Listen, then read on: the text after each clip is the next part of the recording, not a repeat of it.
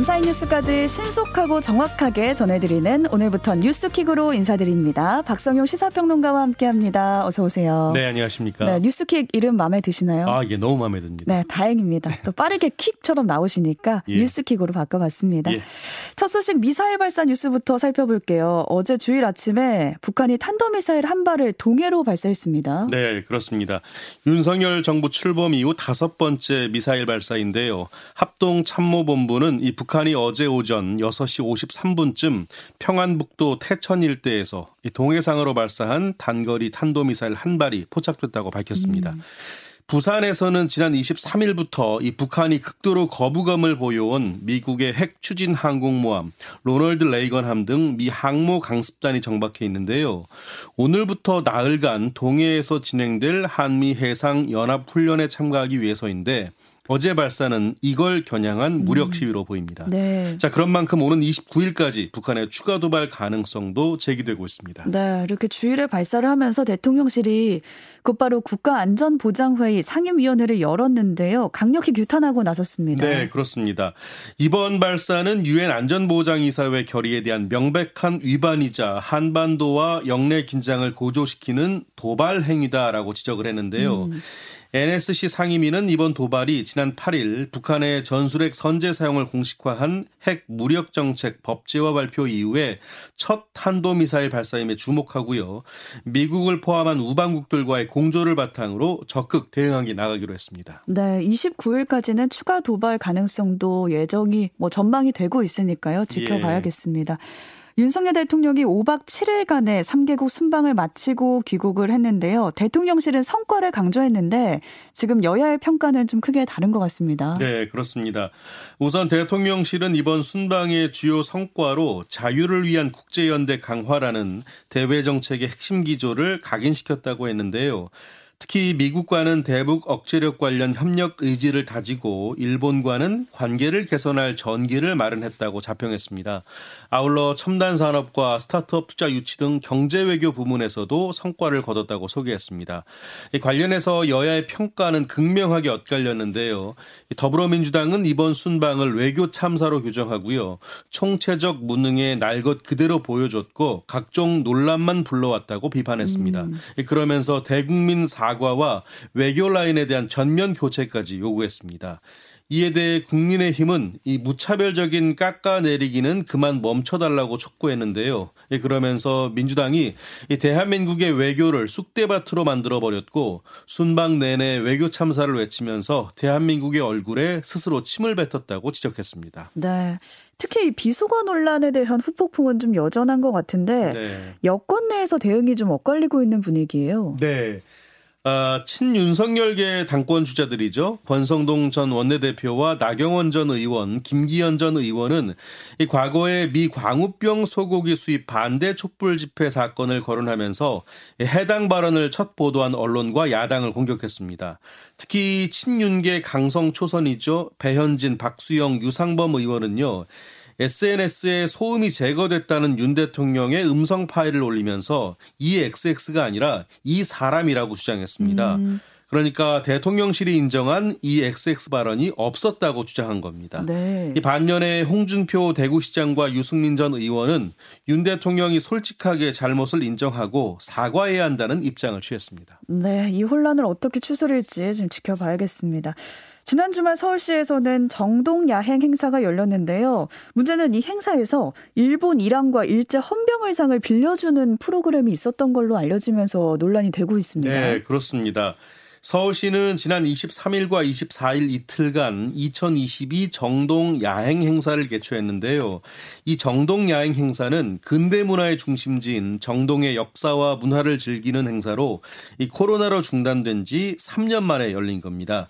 그런데 개화기 의상을 직접 입어볼 수 있도록 의상을 대여해주는 정동 환복소 프로그램에요. 네. 일본 왕과 일제 헌병 의상도 포함됐던 것으로 확인이 됐습니다. 음. 음. 이 정동 야행이 우리나라 전근대 역사와 문화를 체험하도록 마련된 행사인데 일제 강점기를 떠올리게 하는 의상 대여는 부적절하다라는 음. 비판이 나오고 있습니다. 네. 이에 대해 서울시는 의상 대여 운영업체가 현장에서 독단적으로 일본 왕과 일본 헌병 의상을 추가해 전시했다고 설명했고요. 행사 대행업체 등의 법적 책임을 물을 예정이라고 밝혔습니다. 네, 여기에 대해서 민주당이 공식적으로 비판을 했습니다. 네. 더불어민주당은 오세훈 서울시장을 겨냥해서 친일 잔치로 서울의 역사에 일본의 색깔을 입히려는 것이냐면서 비판을 했는데요. 그러면서 오 시장이 서울시 행사의 결정 과정을 소상히 밝히고 서울 시민 앞에 즉각 사과해야 한다고 촉구했습니다. 음. 국민의힘과 정부가 급락세를 보이는 쌀값 안정을 위해서 역대 최대 규모의 쌀을 시장 격리 조치하기로 했다고요. 네. 여기서 시장 격리란 소비량보다 많은 남는 쌀을 정부가 시장에서 격리하는 조치인데요. 네. 올해 초와 생산이 예상되는 25만 톤에 20만 톤을 더 추가해서 모두 40만 톤을 수확기인 10월과 12월에 시장에서 격리하기로 했습니다. 음. 지난 2005년 공공비축제 도입 이후 가장 많은 물량인데요. 시장에 풀리는 물량을 조정하는 이유는 쌀값 폭락을 막기 위해서입니다. 네. 지난해 10월부터 하락하기 시작한 산지 쌀값은 연일 내림세인데요. 지난 5일 산지 쌀값은 20kg당 4만 1,185원으로 이 지난해 같은 시기보다 24.8%나 급락했습니다. 음. 하락률로 보면 1977년 이후 45년 만에 최대 낙폭입니다. 네, 다른 건 다 오르는데 쌀값만 지금 낮아지고 있어서 우려가 네. 됐었는데 격리 조치를 하기로 했습니다. 스토킹 범죄 대책도 내놨습니다. 네. 예, 당정은 최근 발생한 신당역 살인 사건 등 스토킹 같은 이 집착형 잔혹 범죄의 심각성을 엄중히 인식하고요. 올해 정기국회 중점 법안에 스토킹 처벌법 개정 안도 추가하기로 했습니다. 음. 여기에는 단순 스토킹 범죄에 대한 반의사 불법죄 조항 삭제와 이 처벌 대상의 온라인 스토킹 추가, 잠정 조치의 위치 추적 도입, 긴급 응급 조치 위반 시 형사 처벌 등이 포함됩니다. 네. 또 전자장치 부착 명령 대상에 스토킹 범죄를 추가하는 전자장치 부착법 개정도 추가하고요. 어, 반복적 위해가 우려되는 스토킹은 구속, 잠정 조치를 적극 검토하는 한편 스토킹 범죄를 유발하는 개인정보 유출에 대해서도 엄정 대응한다는 계획입니다. 네. 그리고 지난주에 예고해드린 대로 오늘부터 밖에서는 마스크를 쓰지 않아도 됩니다. 네, 그렇습니다. 어제까지는 50명 이상 모이는 야외 행사 땐 마스크를 써야 했는데요. 네. 이 착용 의무가 권고로 바뀐 건데, 음. 자, 따라서 오늘부터는 가을 프로야구를 비롯해서 공원 산책로, 놀이공원 등을 마스크 없이 즐길 수 있게 됐습니다. 자, 이제 다음에 거론되는 방역 완화 조치는 입국 후 하루 안에 해야 했던 PCR 검사인데요. 지금은 변이 유입 차단 등을 위한 최소한의 조치로 이런 의무를 남겨뒀는데 실제 검사를 안 받는 사람도 많고 음. 관리도 어려워서 실효성이 떨어진다는 지적이 나오고 있습니다. 네. 자, 하지만 방역 당국은 고령층 같은 위험군이나 사람이 밀집한 가운데 이 비말이 많이 발생하는 환경에서는 마스크 착용을 계속 권고한다고 또 밝혔습니다. 음. 어, 그리고 이전에 허용됐다가 7월 재유행으로 다시 제한됐던 이 요양병원과 시설의 접촉 면회 재개도 거론이 되고 있습니다. 네. 아, 다만 실내 마스크 착용은요, 이 겨울 독감과의 동시 유행 가능성도 있는 만큼 당분간 유지될 것으로 보입니다. 그리고 오늘 발표될 코로나 신규 확진자 수는 만 명 중반대가 될 것으로 예상됩니다. 네. 정부가 수원 세모녀 사건을 계기로 복지 사각지대 조사 대상을 확대했는데요. 지원이 필요한 취약계층 발굴에 나선다는 거죠? 네, 그렇습니다. 어, 보건복지부가 복지 사각지대 발굴 조사 대상을 확대해서 전국 음. 규모로 실시하는데요. 네. 오늘부터 오늘 11월까지 진행되는 올해 다섯 번째 복지 사각지대 발굴 조사에서 단전, 단수 등의 정보를 분석해서 경제적 위기에 빠졌을 가능성이 높은 11만 명을 대상으로 선정했습니다. 또 건강보험료 체납자, 중증질환 보유자 등이 이번부터 추가 조사 대상에 추가됐고요. 질병이나 장애가 있는 가족을 돌보는 가족 돌봄 청년 등이 취약 청년층도 포함이 됐습니다. 네. 보건복지부는 각 지자체 사회복지 담당 공무원들이 조사 대상자들을 직접 방문하거나 전화로 상담하고요. 필요하면 공공 민간 복지 서비스도 연계할 계획입니다. 예. 또 요즘 횡령 사건이 굉장히 많이 들려오는데 이번에는 네. 국민건강보험공단에서 거액의 횡령 사건이 발생했다고요. 네, 그렇습니다. 이 적발된 국민건강보험공단 직원은 채권을 담당하고 있는 44살 어, 최모 팀장인데요. 네. 채권 압류 등으로 의료기관에 지급이 보류된 요양급여 비용 46억 원을 횡령한 혐의를 받고 있습니다. 46억이요? 그렇습니다. 이 건보공단 내부에서 발생한 범죄 가운데 가장 큰 액수인데요. 이 최 씨는 의료기관 계좌 정보를 자신 명의 4개 통장 계좌 정보로 바꿔 돈을 입금한 것으로 파악이 됐습니다. 이 담당자인 본인이 결제하면 자동 결제로 마무리되는 위임 전결 시스템을 악용했다고 하는데요. 음. 이최 씨는 지난 4월부터 7월까지 1억 원을 그리고 지난 16일과 21일에는 각각 3억 원과 42억 원을 빼돌렸다고 합니다. 네. 건보공단은 처음 사건이 일어나고 반년 동안 범행 사실을 전혀 알아차리지 못했고요. 네. 42억 원이 빠져나간 지난 22일 업무 점검 과정에서 뒤늦게 횡령 사실을 확인했습니다. 아, 46억이 되는 비용이 횡령이 된 건데 이 환수가 될지 걱정이에요. 환수가 쉽지 않아 보인다고 네, 하더라고요. 그렇습니다. 이최 씨는 이미 지난 16일에 휴가를 내고 해외로 도피한 것으로 파악됐는데요. 환수가 쉽지 않아 보이는 이유입니다. 음. 건보공단은 최 씨를 경찰에 고발하고 계좌 동결 조치를 했고요. 경찰은 특가법상 횡령 혐의로 수사 중에 있습니다. 윤석열 정부 산하기관에서 발생한 최대 규모의 금융사고인데요. 이 내일 열리는 세 번째 복지부 장관 후보자 현 조규홍 복지부 차관의 인사청문회에서도 음. 쟁점이 될 전망입니다. 네.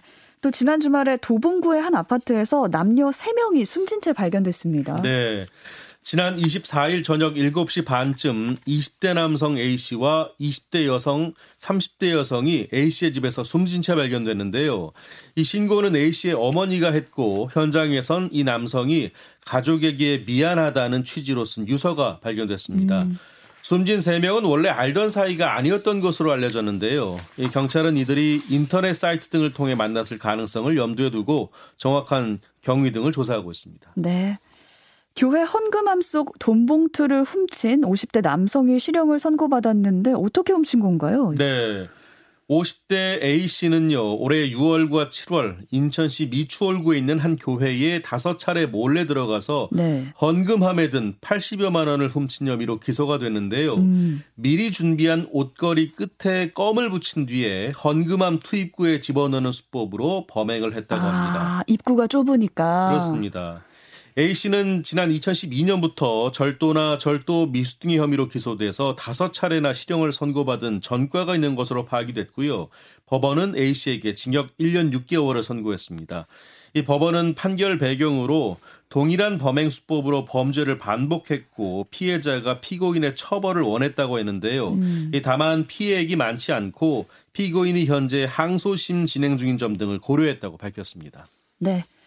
또 차량 전복 사고로 응급실로 실려온 환자의 음주 여부를 확인하기 위해서 간호사가 체유를 시도했는데 내 아들한테 손대지 말라 이렇게 말하면서 폭력을 휘두른 사람이 있었습니다. 네. 징역형의 집행유예를 선고받았다고요. 네. 50대 A 씨는 지난해 12월 7일 이 김해안 병원에서 응급의료센터에 교통사고로 중상을 입은 아들을 찾아갔는데요.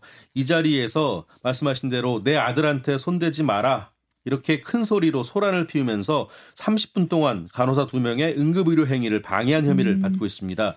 A씨는 특히 당시 경찰이 아들의 음주 여부를 확인하기 위한 체열을 하려는 사실을 알게 되자 화가 나서 이 간호사들에게 음주 체열하지 말라라면서 욕설을 했고요. 음. 또이 음주 체열 키트가 담긴 철제 천반을 선반을 발로 차서 간호사 두 명에게 2주 또는 3주간의 치료가 필요한 상해를 입히기도 했습니다. 네.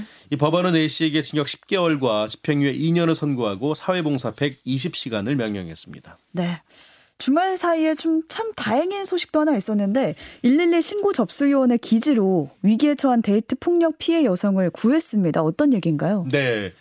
지난 21일 충남 경찰청 112 치안 종합 상황실로 수유국밥 주문하려고요 라면서 전화 한 통이 걸려왔습니다. 음, 국밥 주문한다고? 네. 20대 여성 A씨는 이 당시 세종시 한 원룸에서 이별 통보를 받은 남자친구 B씨로부터 폭행을 당하고 있었는데요. 음. 몰래 휴대전화로 112 버튼을 눌렀고 수화기에서 긴급 신고 112입니다라는 경찰관의 음성이 들리자 떨리는 목소리로 수유국밥 주문하려고요 라고 말했습니다. 음. 이 전화를 받은 경찰관은 A 씨의 전화에 위기 상황을 직감하고 혹시 위급 상황인가요?라고 물었고요. A 씨가 예라고 대답하자 A 씨를 안심시키고 현장에 경찰이 투입되도록 조치했습니다. 네. 신고 6분 만에 경찰에 경찰관이 도착했고요. 위기 상황에 처해 있던 A 씨를 구했다고 합니다. 네, 정말 다행입니다. 오늘 여기까지 보겠습니다. 박성용 시사평론가와 함께했습니다. 고맙습니다. 고맙습니다.